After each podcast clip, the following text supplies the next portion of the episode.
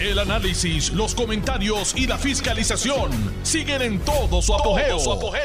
Le estás dando play al podcast de Noti1630, Sin Ataduras, con la licenciada Zulma Rosario. Hoy es jueves. Oh, I love Thursdays.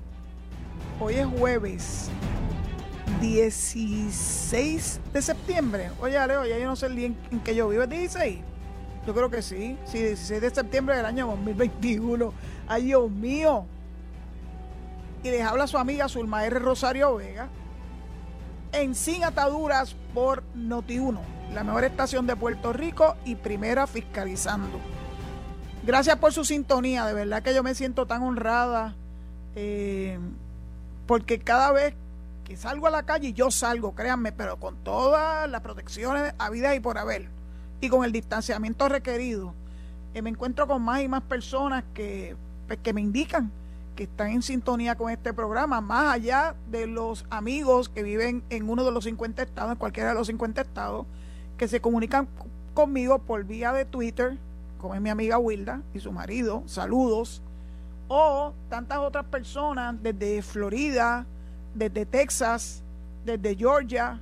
La verdad es que yo me siento tan honrada con la sintonía de todos y cada uno de ustedes eh, y espero que los temas que yo traigo para la discusión en este programa sean evidentemente de su interés.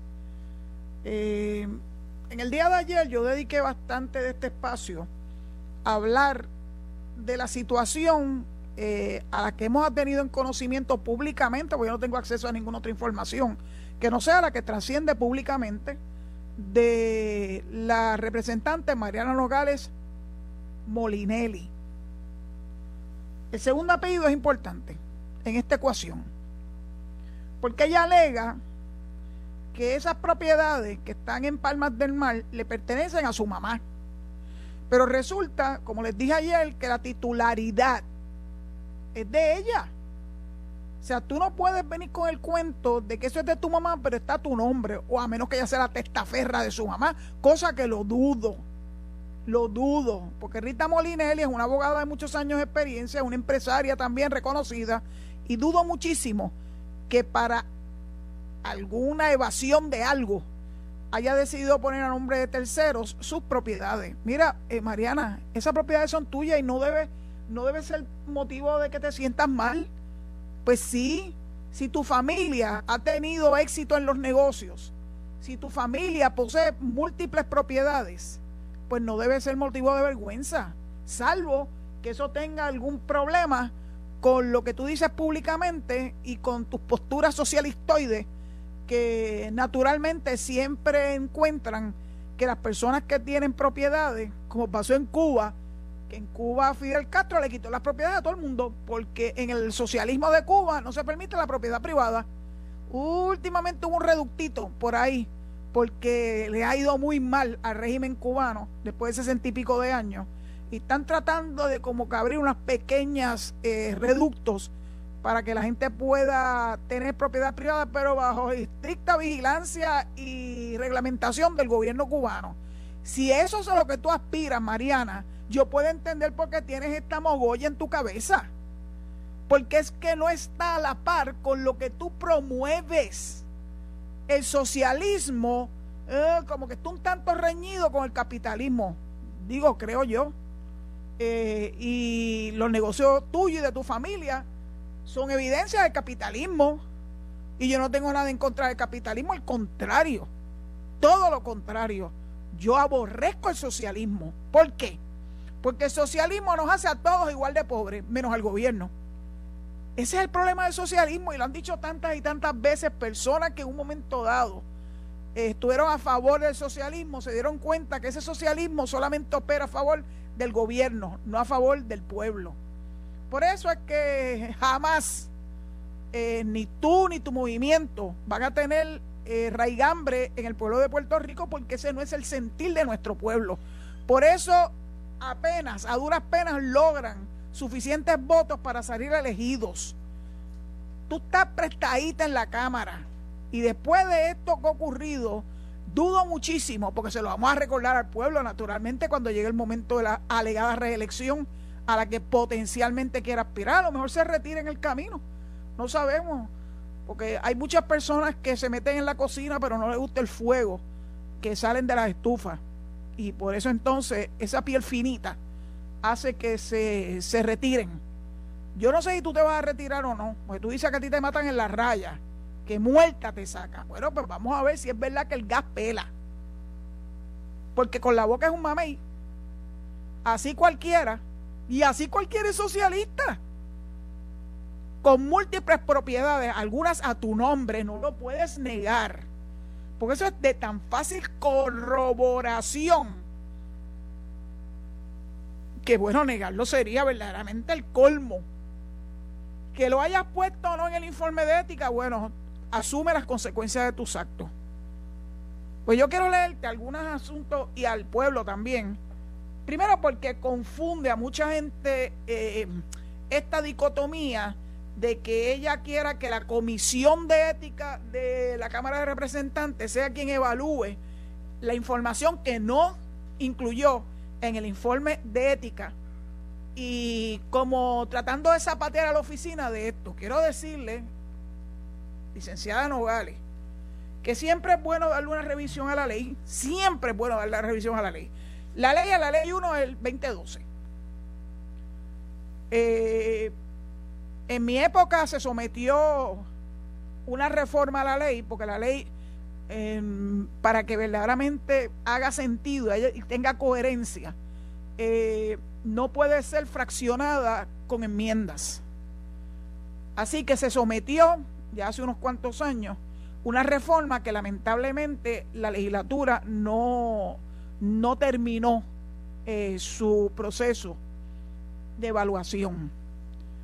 Y tengo entendido que en este año se ha vuelto a someter esa reforma, esa reforma, porque no es muy distinta a la que sometí yo hace varios años, porque eso fue el producto de muchos trabajos, de muchas reuniones en la oficina, porque nadie mejor que la oficina para saber qué elementos, qué artículos de la ley merecen ser revisitados.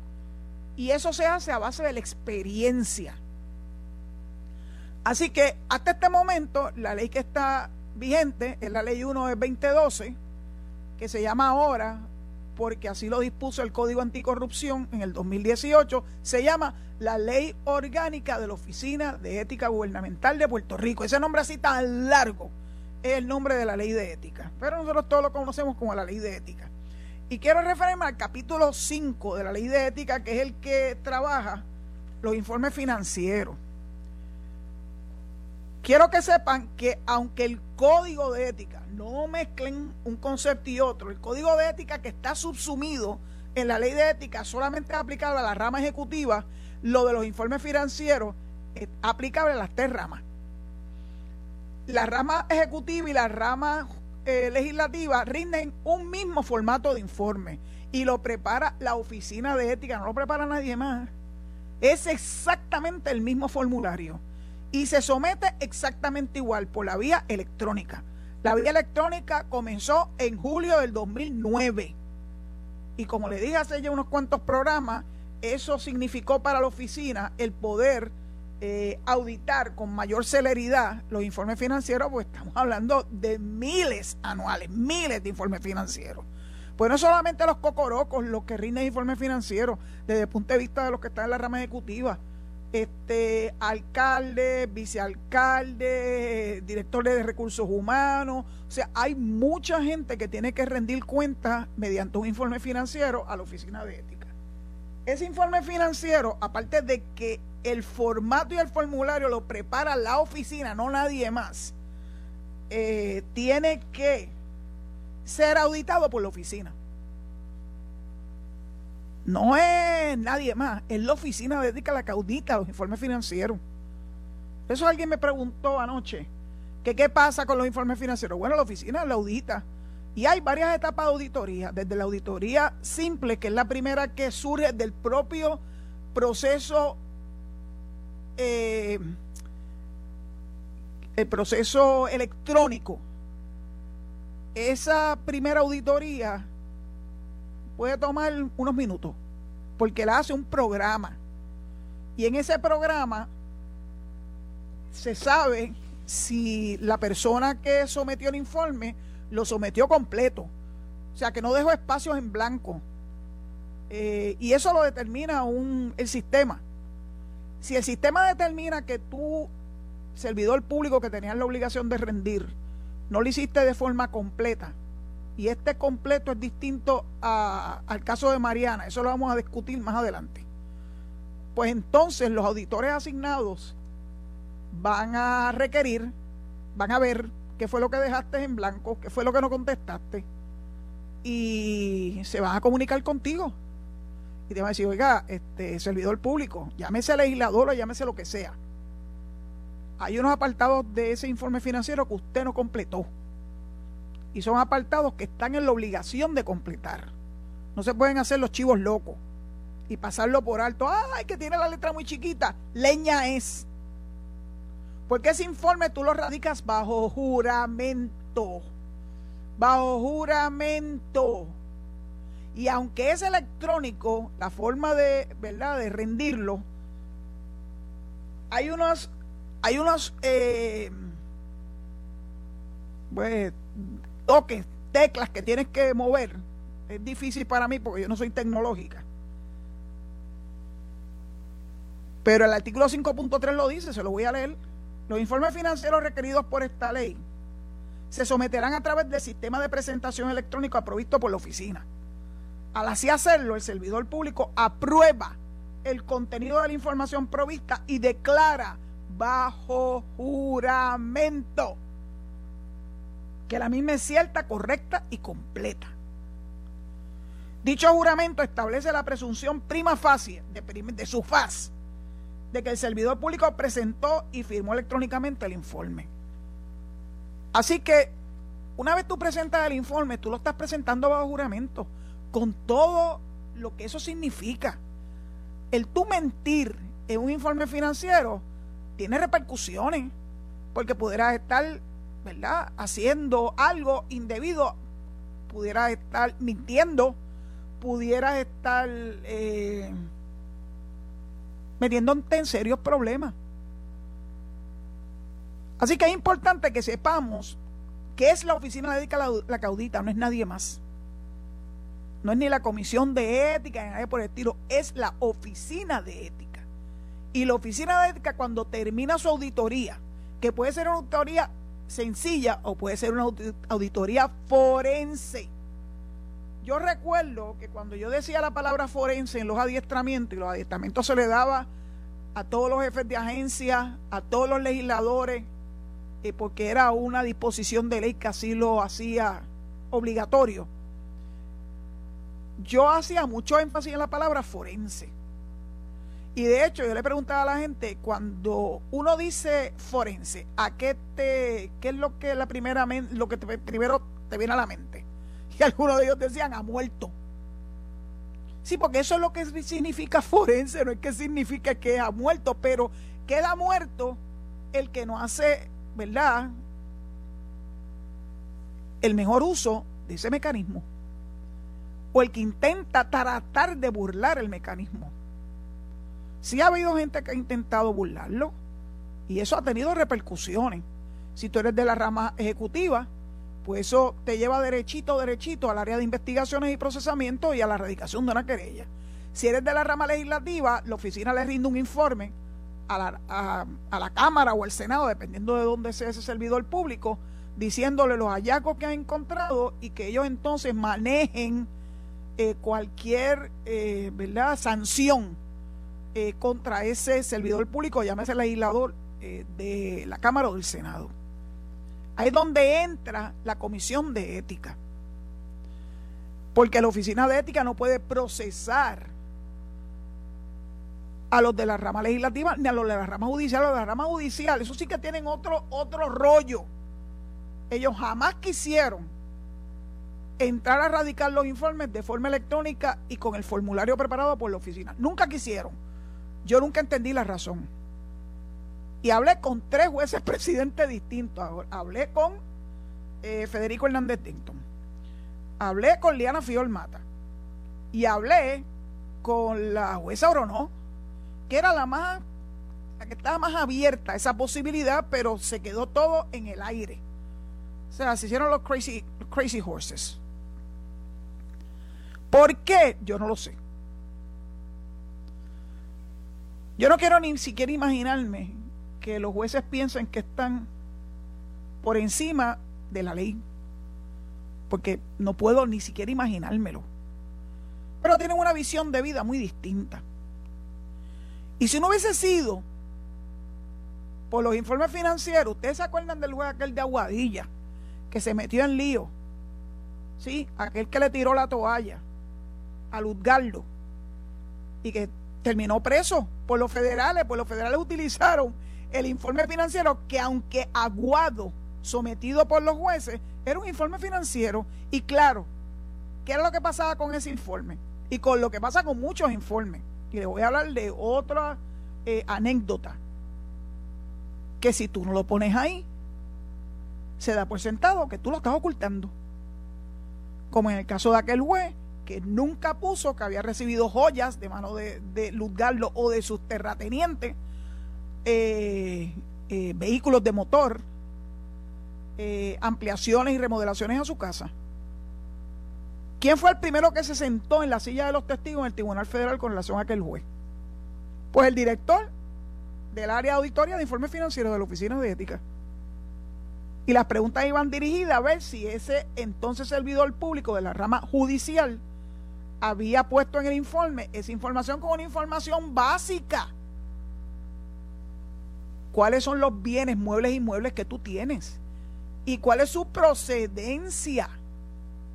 Claro, ahí voy entonces a la anécdota. Cuando se estaba trabajando en lo que es la ley 1 del 2012, en el año 2011 fuimos a, ¿verdad? Ese entonces el proyecto de ley estuvo en juego, ¿verdad? En comisión, en Cámara y en Senado, pero particularmente recuerdo eh, una vista.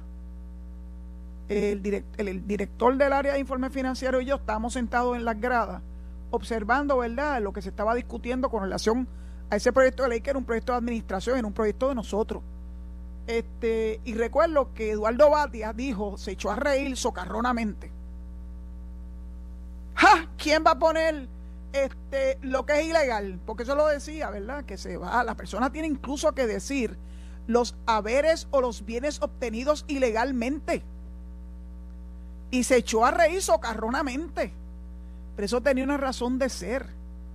Porque claro que lamentablemente o agraciadamente para los que sirven, para lo que les rinde los informes financieros, esa parte ellos la tratan de evadir, pero eso tiene una repercusión más adelante, que fue lo que le pasó al juez. Porque aquello que el juez consiguió ilegalmente y que no puso naturalmente en su informe de ética fue lo que lo llevó al cadalso. Miren lo que les estoy diciendo. Tú tienes que poner incluso lo que llegó a ti legal o ilegalmente. Y tal vez ahora Eduardo Bate, años más tarde, eso fue en el 2011, 10 años más tarde, entienda el por qué se estableció eso en la ley de ética y en el formulario de informes financieros. Dicho eso, Mariana Nogales tiene serios aprietos. Escuché eh, que esta mañana eh, pasaron un audio de una entrevista al actual director de la Oficina de Ética, a quien quiero muchísimo aprecio y respeto, Luis Pérez Valga, decir que ya el tiempo para ella enmendar el informe ya había pasado. Y yo que conozco la entrelínea de lo que eso quiere decir, no, esto no, eh, no hay que ser un adivino. Sabemos que ese informe va a pasar por una auditoría forense, ya está pasando por una auditoría forense, es donde se esculca con más profundidad aquellos asuntos que no parecen claros ni surgen claros del informe sometido bajo juramento. Así que esto apenas comienza, mi gente, no tengan prisa, no tengan prisa. Los hallazgos, cuando sean, cuando termine el proceso de auditoría, se le tendrán que remitir a la Cámara de Representantes y la Cámara de Representantes sabrá lo que tiene que hacer. Por eso cuando yo veo que la gente dice, le van a tirar un toallazo, no lo podemos anticipar. No lo podemos anticipar porque eso va a depender de los hallazgos que surjan. Que ella dijo ya que se le había olvidado, bueno, eso lo veremos. Si eso fue un simple olvido o si fue intencional. Porque qué difícil resulta para mí que estoy ahora acá afuera, frente a este micrófono, creer que a ti se te olvide que tú tienes unas corporaciones donde tú eres Cuca Gómez, tú eres la secretaria, la presidenta, la tesorera, la gente residente y todo, y además que tienes unos apartamentos en Palmas del Mar a tu nombre y tú optar por olvidarte de esa información. Yo no se la creo. Veremos a ver si la oficina se lo cree. Si la conozco lo suficientemente bien, y creo que después de 10 años, con 8 meses y 11 días allí, estoy segura que el área de auditoría de informes financieros está haciendo su trabajo. No se puede anticipar el trabajo, pero yo los conozco. Desconozco si ha habido más gente, pero siguen. El director es el mismo que estaba cuando yo estaba. Y es el mismo que estaba cuando estaba el anterior director, by the way. O sea, no fue que lo traje yo. Esa persona ha estado en auditoría de informes financieros por largos años en la oficina de ética y conoce muy bien y tiene un olfato extraordinario. Así que no le van a pasar gato por liebre. Eso es importante que el pueblo lo entienda. Y me he tomado este tiempo para que se, se pueda explicar cuál es esa relación simbiótica entre la Oficina de Ética Gubernamental y la legislatura de Puerto Rico. El informe lo hace la oficina. El informe se tiene que producir electrónicamente conforme el formato de la oficina. El mismo formato para Cámara, Senado y la rama ejecutiva. Y si hay algún hallazgo, pues ya saben que si es de la rama ejecutiva, la oficina continúa su proceso y lo puede referir a varios foros al área de investigaciones de la oficina para ir, ¿verdad?, eh, yendo más en profundidad sobre lo que se le imputa y que nace del informe financiero, se le puede referir al Departamento de Justicia, que a su vez lo puede referir al, al fiscal especial independiente o se puede referir directamente al FEI, o se puede referir a las agencias federales, al FBI. Y en más de una ocasión eso ocurrió ¿Ustedes creen que cuando yo salí al lado de Rosa Emilia y de Douglas Leff o de cualquiera de los directores del FBI era meramente por mi cara bonita, que no la tengo, lo acepto, pero porque reconocían que la oficina había sido de mucho impacto, el trabajo hecho de auditoría, el trabajo de investigación de la oficina, porque eso le daba mayor peso a esos indictments en donde uno salía, ¿verdad?, públicamente. Las cosas no terminan meramente aquí. Las cosas no se resuelven en Twitter ni en Facebook. Leí el referido que le hizo eh, el expresidente del Senado, Tomás Rivera Chat, Tomás Rivera, Rivera Chat, al secretario del Departamento de Justicia, me pareció muy bien, muy bueno porque él va a otro nivel, ¿verdad? Él, tiene un olfato muy bien desarrollado. ¿Se acuerdan que ayer yo les dije, tienen que ir a buscar, hagan su ejercicio de investigación en el crimen, en el registro de la propiedad, en el departamento de Hacienda, en, en la oficina del Contralor Electoral, en la Comisión Estatal de Elecciones, porque en todo eso hay una huella ¿verdad? del que rinde un informe financiero, me sorprendió que alguien dijera hoy que había tenido acceso al informe financiero de la representante Nogales. Se lo tiene que haber dado a la legislatura, pues la Oficina de Ética no entrega informes financieros de nadie. Y de eso puedo dar yo fe. De nadie. Lo más cercano es el resumen de informes financieros que aparece publicado en la página de internet, pero eso no tiene los detalles. Si alguien tuvo acceso a esos detalles es porque la legislatura lo entregó. No es porque la oficina lo hiciera público. Yo conozco cuán chabones somos en la oficina, y tengo que decir somos, porque eso ya se convierte en un, en un sello de hacer las cosas bien. Bueno, terminé hoy hablando otra vez de Mariana Nogales, pero es que cada vez que yo oigo ese lloraero de víctima, de que si se está persiguiendo, persiguiendo Mayay, se está haciendo el trabajo que se tiene que hacer.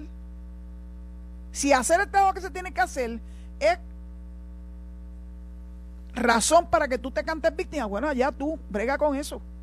Brega con eso. Y bueno, ya Alejo me está diciendo que tengo que irme a la pausa, recordándole que hoy sí recibo llamadas telefónicas, cosa que me da muchísima alegría, a través de 787-832-0760. Los espero en breve. Estás escuchando el podcast de Sin Atadura. Sin Atadura. Con la licenciada Zulma Rosario. Por Noti1630. Aquí estamos de vuelta.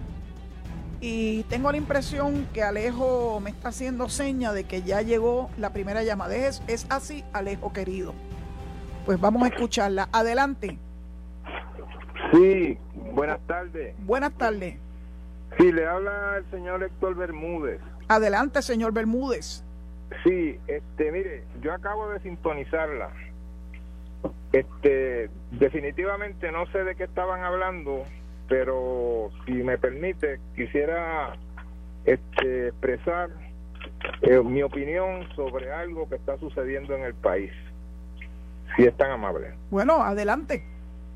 Sí, mire, lamentablemente los crímenes por ley 54, los feminicidios y el abuso contra la mujer y contra la familia están rampantes en el país. No sé cuál era el tema, pero el asunto es el siguiente. En este país, con todo el respeto del sistema judicial, se ha tomado la ley 54 para criminalizar a todos los hombres del país, a meter preso a todo el mundo por igual y a darle más derechos a la mujer que a sus compañeros. La inmensa mayoría de las eh, órdenes de desalojo, la inmensa mayoría de las leyes han sido emitidas ilegalmente en violación de todos los derechos civiles y humanos de los seres a quienes desalojan. Y es hora que alguien en este país alce la voz de protesta porque no es justo que vaya nadie a informar a un tribunal que me maltrata, que me mira mal, sin vista a la otra parte. Entonces emiten la orden de desalojo, viene la policía, encarcelan a los a los supuestamente agresores, que muchas veces y la mayoría de las veces son inventados, inventos, para salirse con la suya, desalojar al hombre de la casa y entonces citan a una lista evidenciaria donde usualmente, usualmente, ni siquiera la otra parte habla. La inmensa mayoría. Amigo Bermúdez, ya yo entendí. este país entendí su planteamiento, pero no puedo dejarlo que se quede con todo el programa. Le voy a contestar al aire. Eh, yo no sé dónde usted saca sus, ¿verdad? sus datos de la inmensa mayoría, etcétera, etcétera. Esos son datos muy serios. Los datos de los que se tiene, ¿verdad? Que surgen de, de las agencias gubernamentales, de fiscalía, de la rama judicial, del departamento de la familia, no están a la par con lo que usted está diciendo. Tengo que decirle que su visión puede ser muy válida y puede que usted o alguien conocido suyo ha pasado por, ¿verdad? por un mal rato muy grande, pero siempre, eventualmente, no sé si a la larga o a la corta, va a tener la oportunidad de ser escuchado por un tribunal. Y de hecho, los últimos casos que han tenido mayor repercusión pública han sido los casos en donde se alega que el tribunal no atendió con la premura o con la seriedad y con el respeto que la víctima que está declarando bajo juramento, con todo lo que eso significa declarar bajo juramento, eh, si tú estás mintiendo, eso es un perjurio, el perjurio es un delito. Eh, no lo manejaron correctamente y finalmente las víctimas fallecieron. Todas mujeres. Sí ha habido casos de hombres que fallecen víctimas de violencia doméstica, de que los hay, los hay, pero estadísticamente son los menos. Por eso es que se tiene entonces que llevar esto a, un próximo nivel, que es que más allá de la ley 54 y el no haber cumplido, ¿verdad? Con la orden de alejamiento, no de desalojo, de alejamiento de la, ¿verdad? De la persona potencialmente ofensor este, y para proteger a la víctima potencial. Hubo que elevarlo a otro nivel precisamente, que son los casos ahora de feminicidio, por los casos terribles que no es lo que ocurrió ahora recientemente, llevan años ocurriendo, con más frecuencia de la que yo quisiera reconocer. Y por ende, como lamentablemente algunos victimarios no acaban de entender que la mujer no es propiedad de ellos y que tienen que mantener un respeto eh, y, pues, y se toma la justicia en sus manos. Este, el último día que era porque la doña le debía mil pesos. Habráse visto costo igual. Y fue un crimen verdaderamente barbárico. Ni de la época de las cavernas donde los hombres este, arrastraban a la mujer por el pelo. Este la arrastró en el carro les barató. Si usted piensa que eso es la forma correcta de manejar el abuso contra un ser humano, bueno, pues yo no estoy de acuerdo con usted, pero le respeto su opinión. Lo que le hizo al bárbaro a la joven que fue al tribunal y que no la escucharon, no le creyeron, porque si lo hubiesen creído, hubiesen metido preso al individuo. Pues, ¿qué hizo? Terminó su hazaña la mató, la vejó, la quemó y la dejó un paraje solitario. O sea, el odio y el rencor es tan y tan grande en contra de ese ser humano que en un momento dado dijo, dijo que amaba y que logró conseguir su confianza. Es algo que hay que parar como de lugar. Al fin y a la postre, siempre van a tener acceso a un abogado y un tribunal si no lo puede pagar de su propio peculio, pues el Estado se los va a proveer y los abogados de asistencia legal son extraordinarios y los abogados de federales también son excelentes.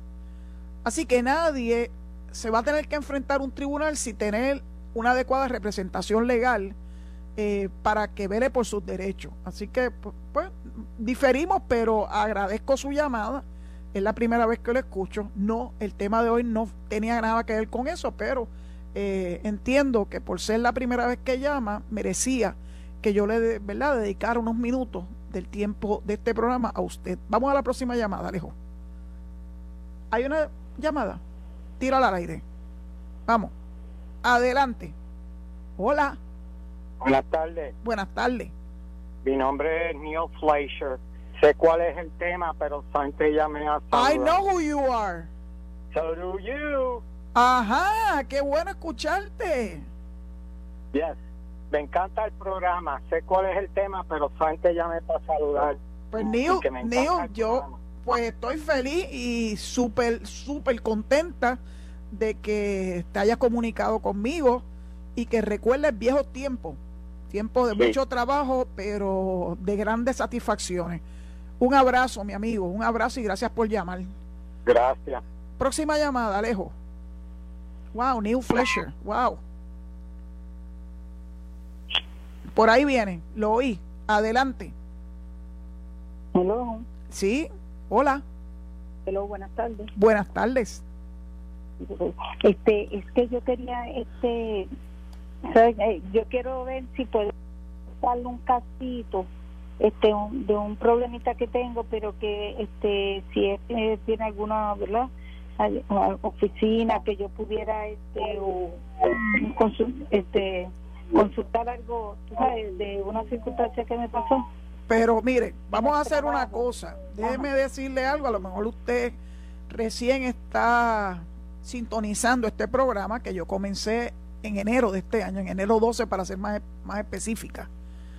Y desde el día 1 hice muy claro que yo no iba a atender consultas personales. De hecho, la gerencia no me lo permite. Ah, pues, este, así que lamentablemente no puedo ayudarla, pero deseo de todo corazón el asunto, ¿verdad? Que, que la está mortificando, porque la tiene que estar mortificando para usted, ¿verdad? Este, comunicarse por la vía telefónica, eh, pues lo pueda resolver pronto. Así que lo siento muchísimo y le deseo mucha suerte y mucho éxito. Próxima llamada. Adelante. Sí, licenciada, buenas tardes. Hola. Sí, la habla Rivera de Conérico. Sí, yo te conozco, yo te conozco la voz. ¿Cómo tú estás? Sí, sí, gracias, gracias por eso. Y, y tu voz, tu voz nunca jamás la olvidaré. Ay, gracias. Desde que usted tenía la posición que hizo un trabajo excelente. Gracias. Pero licenciada, yo le voy a hacer un comentario sobre la, los programas de esta semana.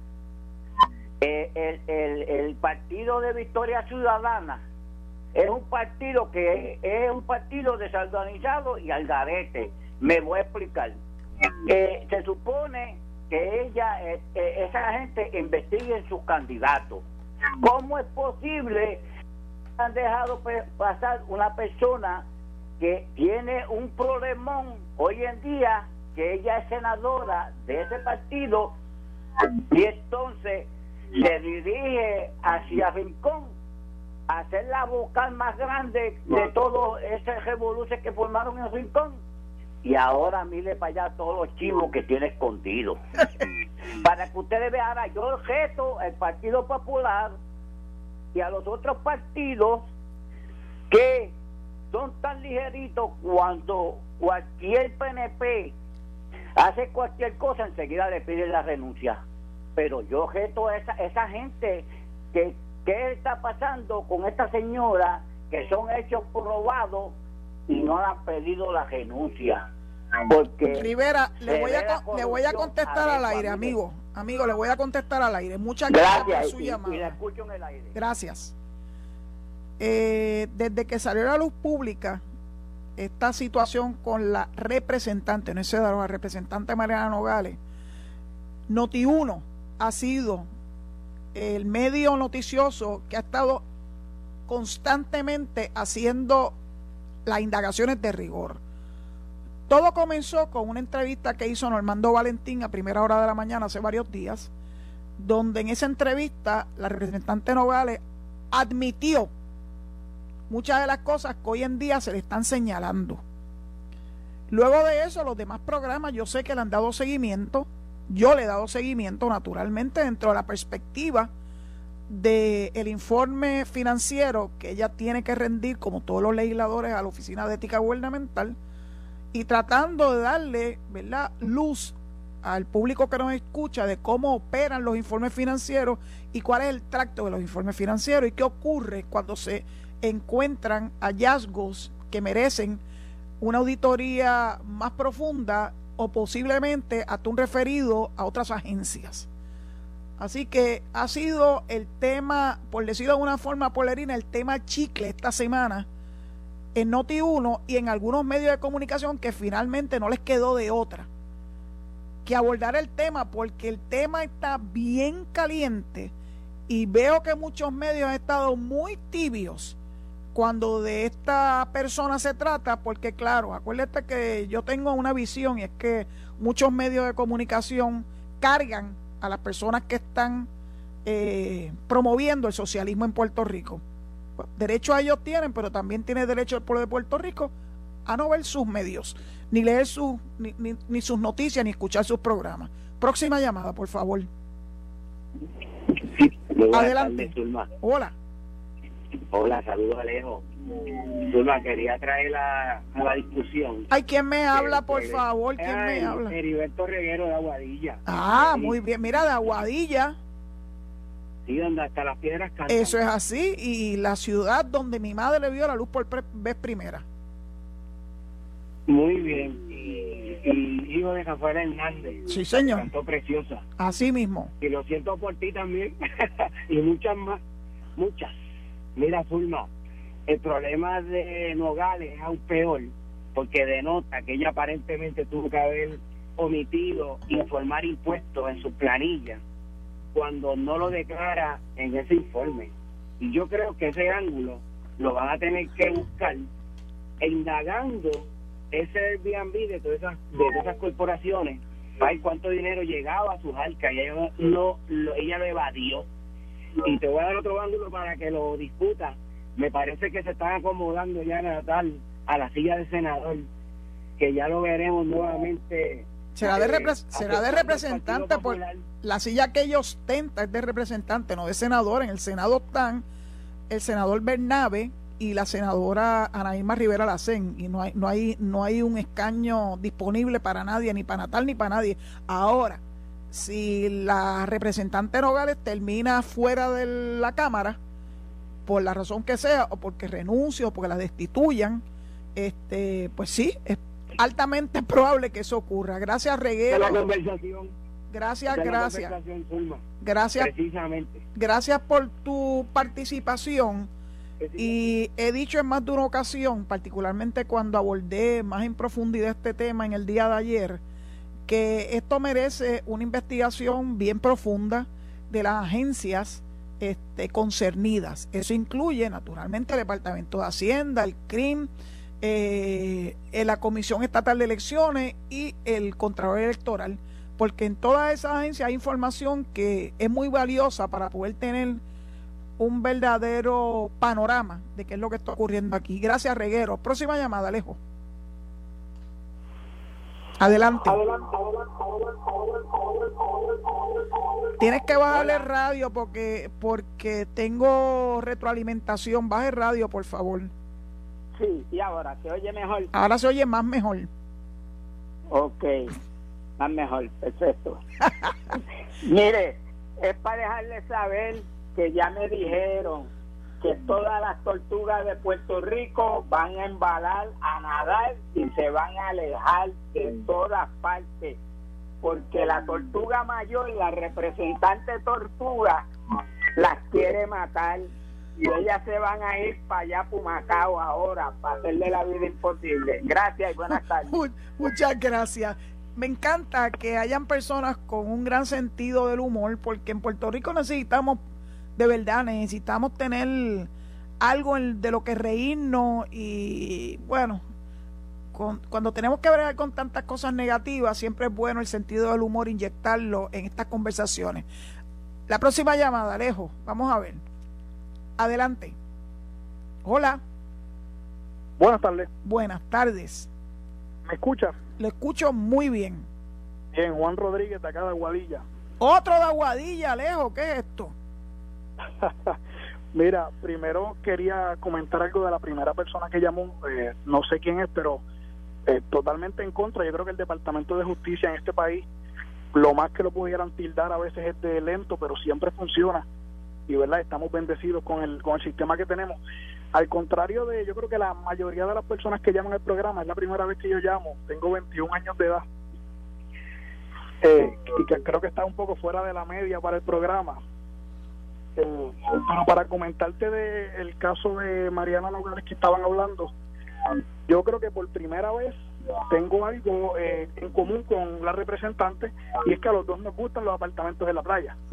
ok.